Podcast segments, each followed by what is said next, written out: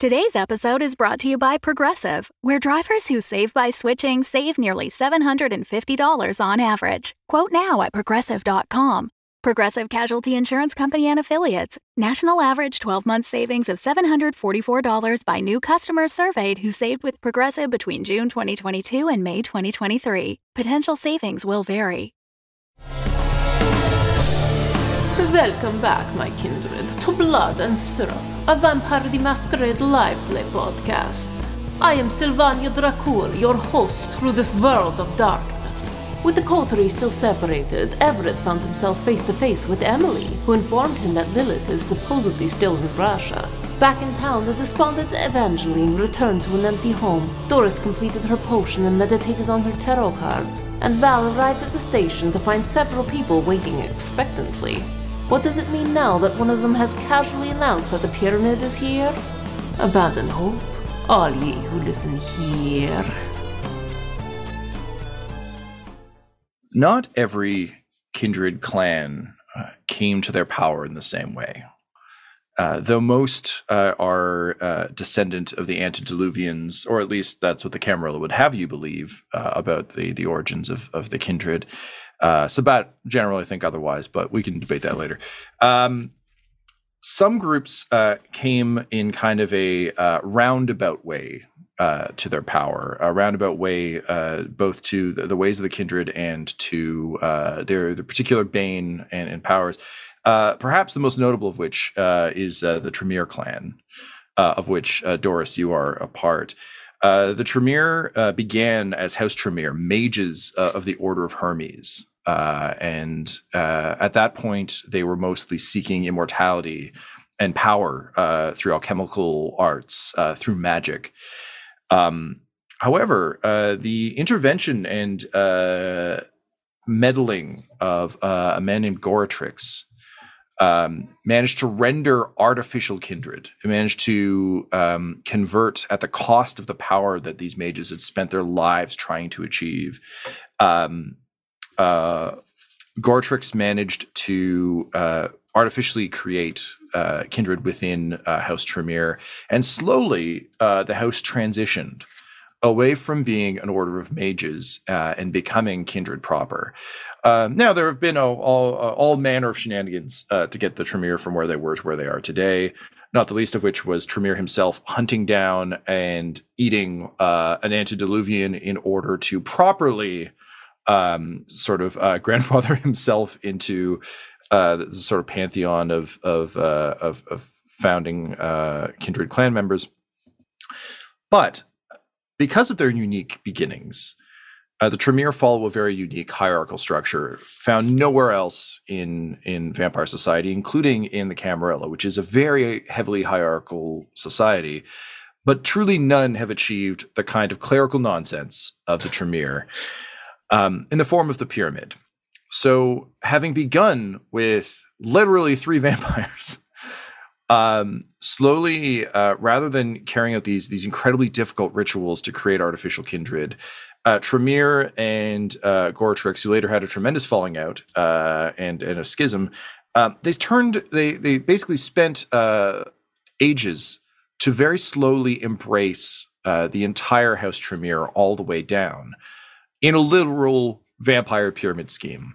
So, continuing to blood bond the people beneath them to the ones above them, thus creating a, a pyramid hierarchy with Tremere at the top, uh, which, of course, uh, rubbed uh, Goratrix the wrong way over time. As the process of embracing all those beneath them slowly uh, took over um, uh, House Tremere, uh, it became very much uh, a, a, kindred clan and began to interact with uh, kindred groups, uh, joining the Camarilla early, bringing with it uh, the power that obviously we've seen Doris use a number of times of with the Tremere called thaumaturgy, but it's generally known more colloquially as as blood magic, um, as well as having within their society.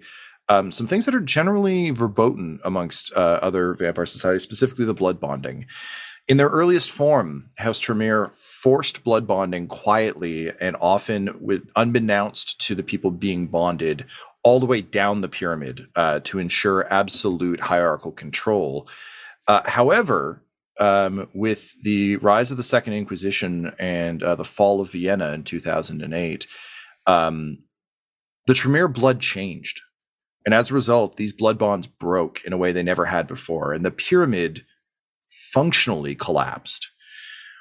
But much like any long standing power structure, there are those who truly love the idea of the pyramid, who seek to climb it, uh, to sit at the top, to, to take the place of Tremere himself, perhaps. Uh, there are others who are very happy to put this nonsense behind them and integrate more more thoroughly into the Camarilla and into vampire society.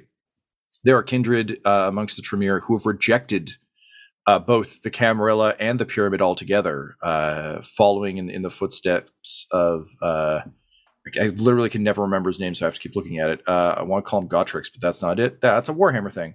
Um, Goratrix, uh, who followed in Goratrix's footsteps, um, who joined the Sabbat before disappearing, um, possibly being killed, possibly doing some body swapping.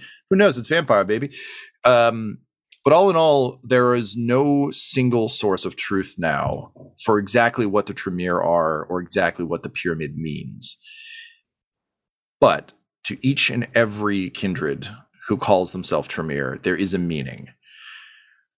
And for Doris, uh, that meaning is not great. Uh, so, Claire, I'm curious.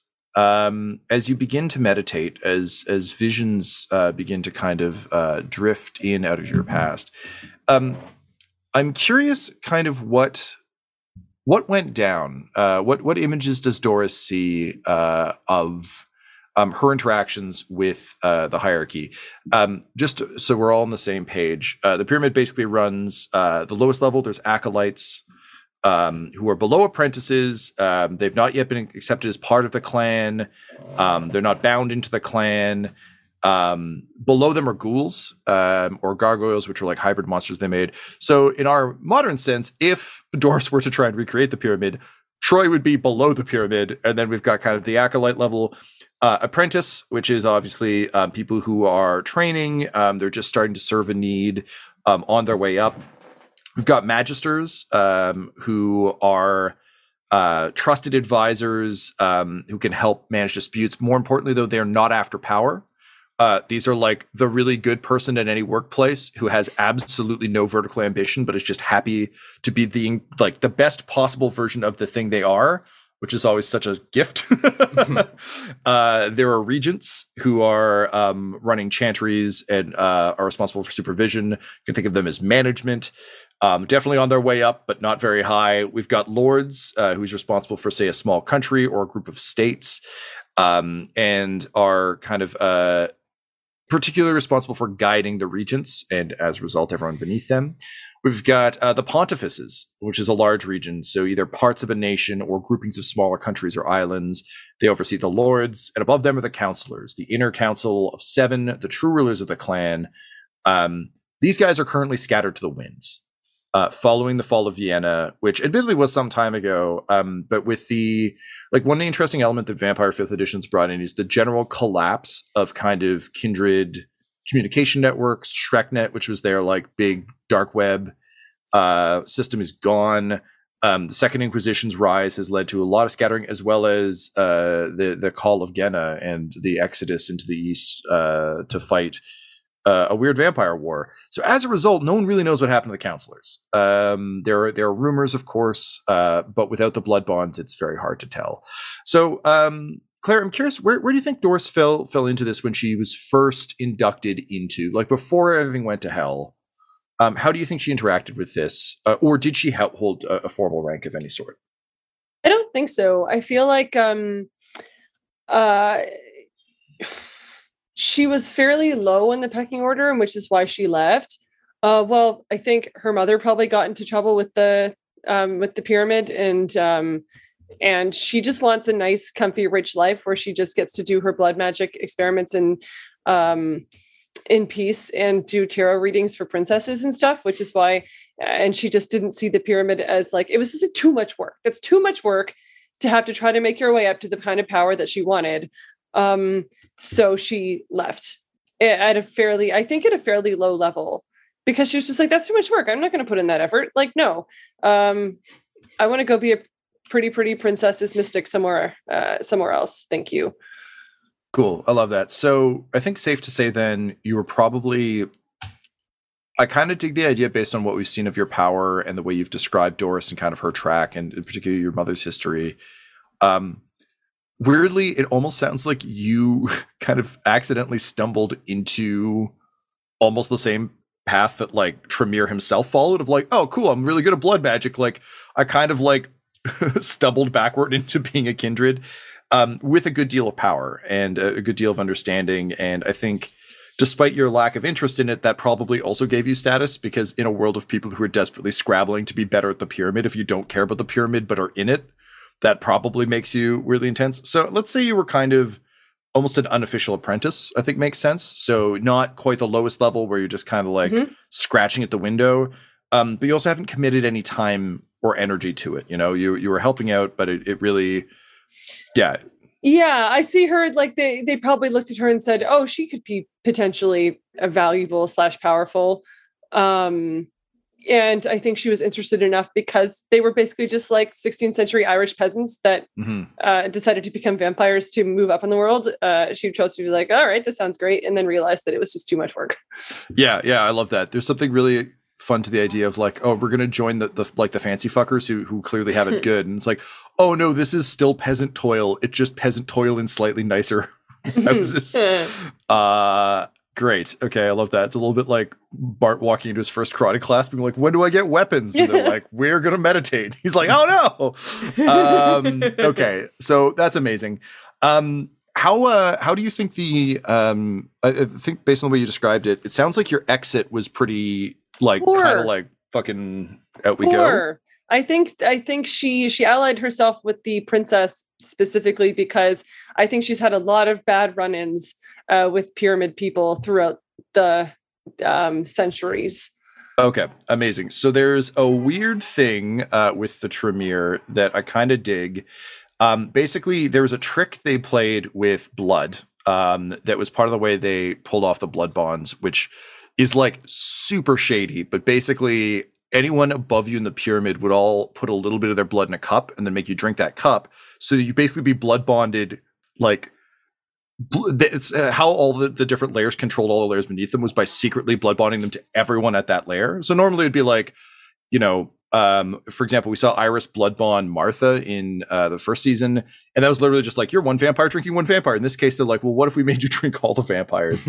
um, but the interesting piece with that is they um, when they started booting people um, they managed uh, to basically curse a bunch of people who left such that anyone in the pyramid who sees them uh, can see like literally a, like a letter t branded uh, mm. in hmm. their forehead do you think you would have fallen for something like this or do you think you would have gotten away without that but still badly um, I have a I have a merit that says I can't be blood bonded. Yeah, this is um is this something different? This thing's well, so it's related to the blood bond, but it's basically a uh, think of it almost like an alarm system. So what they did was like if you try and get back in, mm. if you try and mm. t- partake of the ceremony, we brand you so that we can always be like, oh no no, fuck you, you're out. Like you're because they're a very like no. what's interesting is I can absolutely see why you would leave, but they're also like super dicks about like, well, if you leave, you can't come back in. Mm-hmm. Um, so do you think it's more so just that you have a reputation and like there might be like bounties out for you, but you don't have like a magical mark?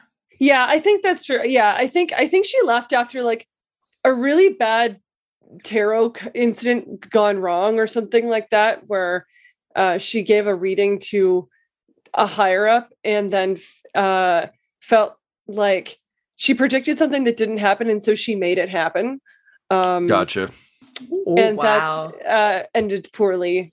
So she was like, "Peace." Okay, great. Uh, I love that. Okay, so then, yeah, I think what we're we're getting then in terms of kind of your your run-ins with the pyramid sense is like, um, I like the idea that you've got a little bit of of the the chosen one shine on you of like, oh no, that's that's like unnecessarily powerful one who we like brought in and then fucked us and left not great. Uh, so there's yep. been varying responses. Um, I think over over the years. Uh, also because like there have been varying opinions about the pyramid and its value and and lack thereof. Um, so things really changed for you, um, obviously, Doris, when you, when you met Cleopatra. Mhm. So, um, a threat that may maybe like obviously like with the death of Cleopatra, a little more present, um, but uh, but not entirely. What um what was uh, what was your meeting with Cleopatra like? Do you think? How how do you think you ended up in her service?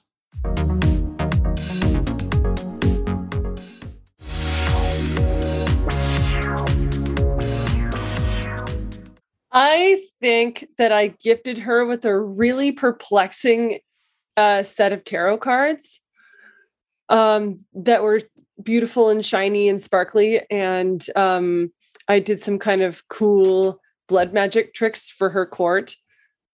Um, and then like laid out a weird list of demands of things that I wanted. uh Amazing. that that like are like no problem okay cool you want this that's fine um in, in exchange for uh basically being her court mystic jester I love that. I also when you're like a list of demands, I was like, oh yeah, you can get some cool shit out of like Cleopatra and. I was forgetting who we were talking about, and I'm like, yeah, I want to see Doris's rider so badly. Just like, well, I need four toothpicks, obviously. Um, but the important thing is that they're served in a plate because um i okay. need some eyeballs Yeah. doesn't matter where they're from just as long as it's not human um and similar to like the uh, perf- like plum in a perfume like floating in a man's hat just cleopatra be like eyes of course sure. Snaps her fingers twice um but uh yes i think uh from the sounds of things then the cleopatra would absolutely dig that uh having pulled off that stupid carpet thing years ago.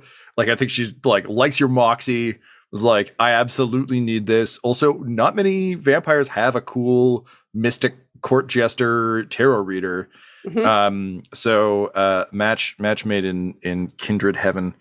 Um great. So these sorts of images are are coming back to you. And i think in part um spawned because the pyramid is here which you don't know yet but you know magic uh disturbance in the forest etc but also um just running into Torres again was like an odd memory of of court life. Um and i think you've like kind of found a good niche for yourself. It's just strange to go from like that to being a cop.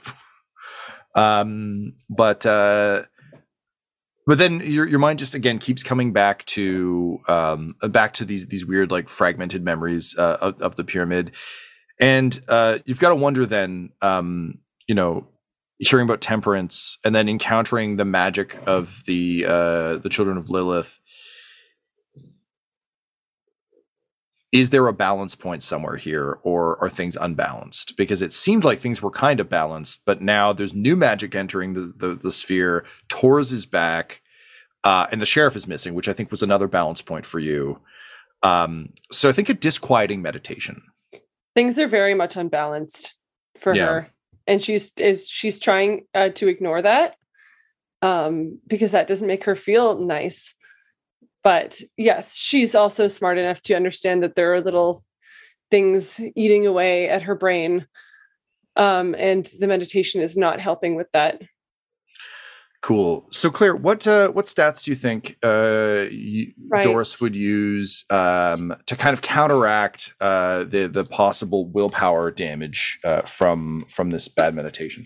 I mean, I think it would probably, if it were warring, most likely like intel. Mm, would I be going against intelligence and awareness then? Um, I think.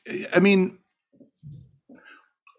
this is a weird way to put it, but it's the only way I think I can get my head around it. It's kind of like we're almost rolling to determine like whether you wake up having slept badly, like on on your arm or something. So it's in a sense like what um what is uh what are you using to kind of i would say like intelligence would be fine um and awareness because it's like i'm aware of what this the effect this is having on me so i'm going to kind of try and let it pass over uh that sort of thing but it could also be um composure it could be I resolve, think resolve. Yeah? Yeah. great um so let's go awareness and resolve i think Okay. awareness for just getting a sense although i'd let you do uh, probably insight as well so insight or uh, awareness and Uh, resolve we'll do insight. insight okay and great Resolve. Yep. Yeah. Let's see. Maybe this will be better than last time. Uh, two successes. Uh, I only got one success. So, pow. Um, so yeah, you. Uh, this isn't the first time uh, intrusive thoughts have made their way into your your meditation stores. Um, No. and honestly, you got a good potion going. Uh, Hmm. things are out of sync. Uh, there, there's no there's no balance right now, but uh, you don't need to be part of that. No. Uh, so yeah, you you managed to avoid taking any um, uh, willpower damage uh, from uh, from the meditation, and um, I think still it still takes you the standard amount of time that it would take you to to kind of focus your energies. Unfortunately, but um, you do come out of it. Uh, when you do come out of it, you'll come out um, feeling all right. okay. Um, cool. Okay. Um, Evangeline, uh, speaking of people coming out of uh, bad circumstance, um, Coming out. She's no. You, you've been in the shower for a bit. Um, She's all wrinkly. yeah. Um, you, uh, you, do you, ha- this is a dumb question, um, but I've been watching a lot of 90s themed shows like Yellow Jackets lately. Do you have an answering machine? Do you think? Do you and Teddy have like an actual, honest to God, physical answering machine? Or are you all. Yes, because she's like a reporter, she needs people to be able to contact her like at any time and like leave messages and tips and stuff.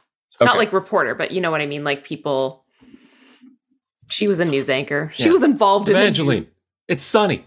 Yeah, exactly.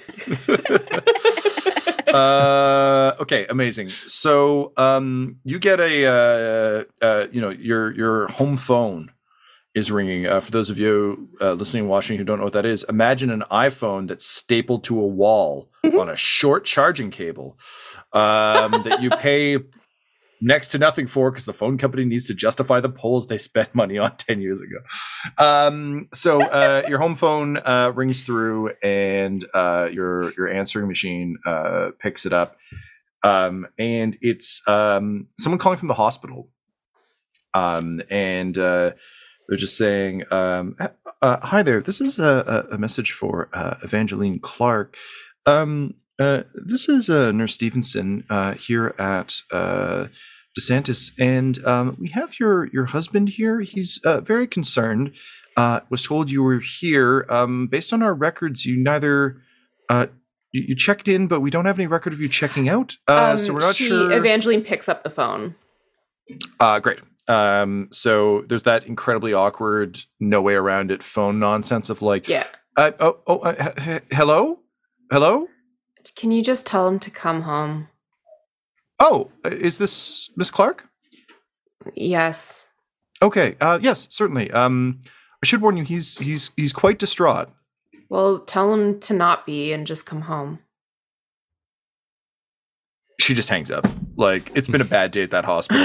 Yeah. Um, but um, at the very least, you now know where Teddy is. Yeah. Um, but um, there's not a whole hell of a lot you can do. Is there anything else you would do, kind of around uh, around the apartment uh, before he gets back, um, to kind of settle yourself? You've dealt with Percy. You've had your shower.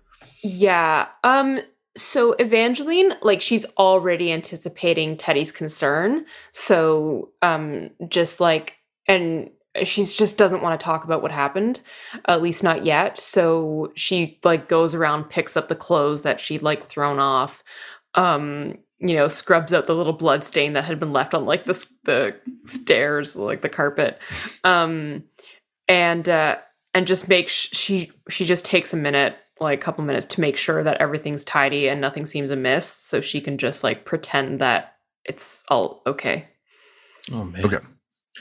Um, can you roll me a wits and awareness, please?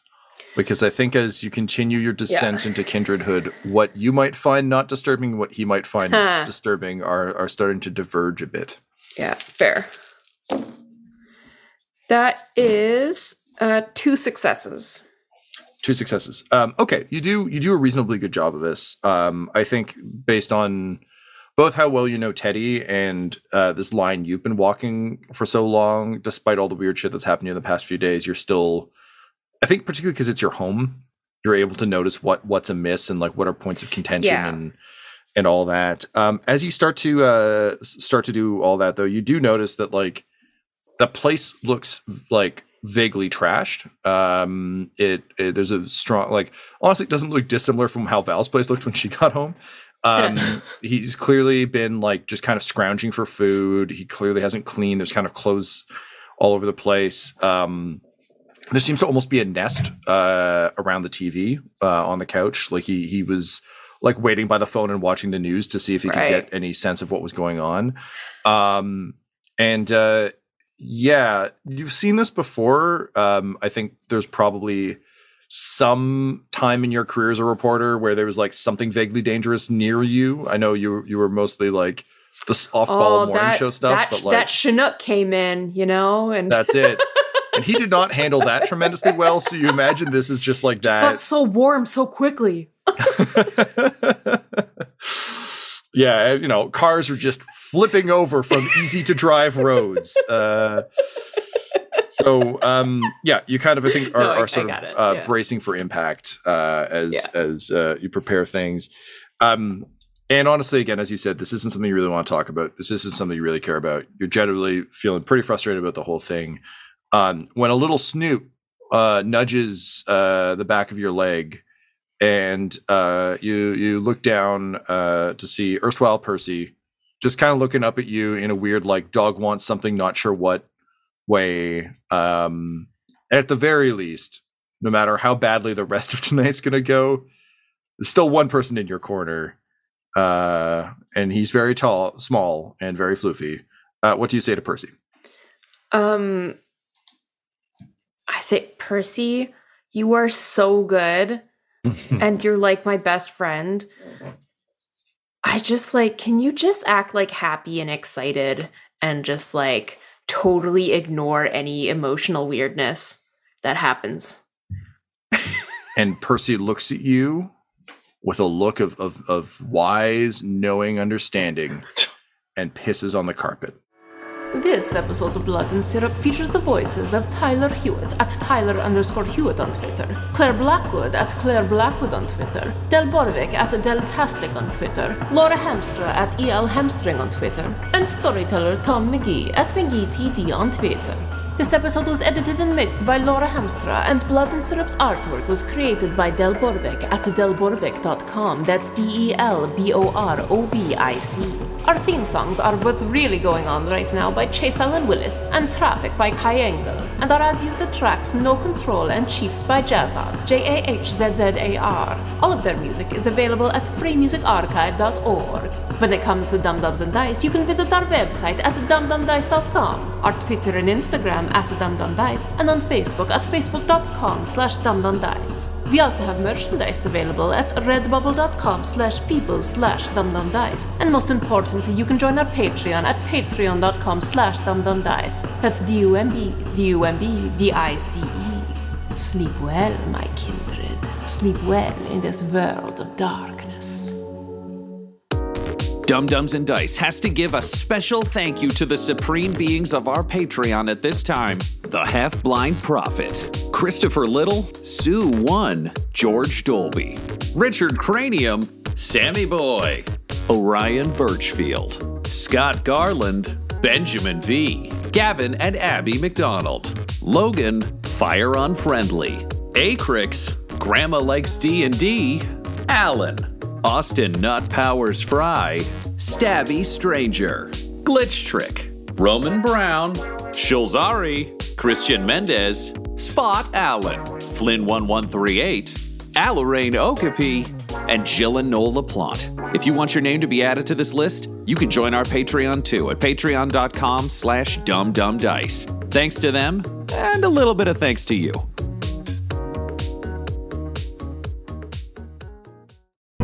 The Fable and Folly Network, where fiction producers flourish.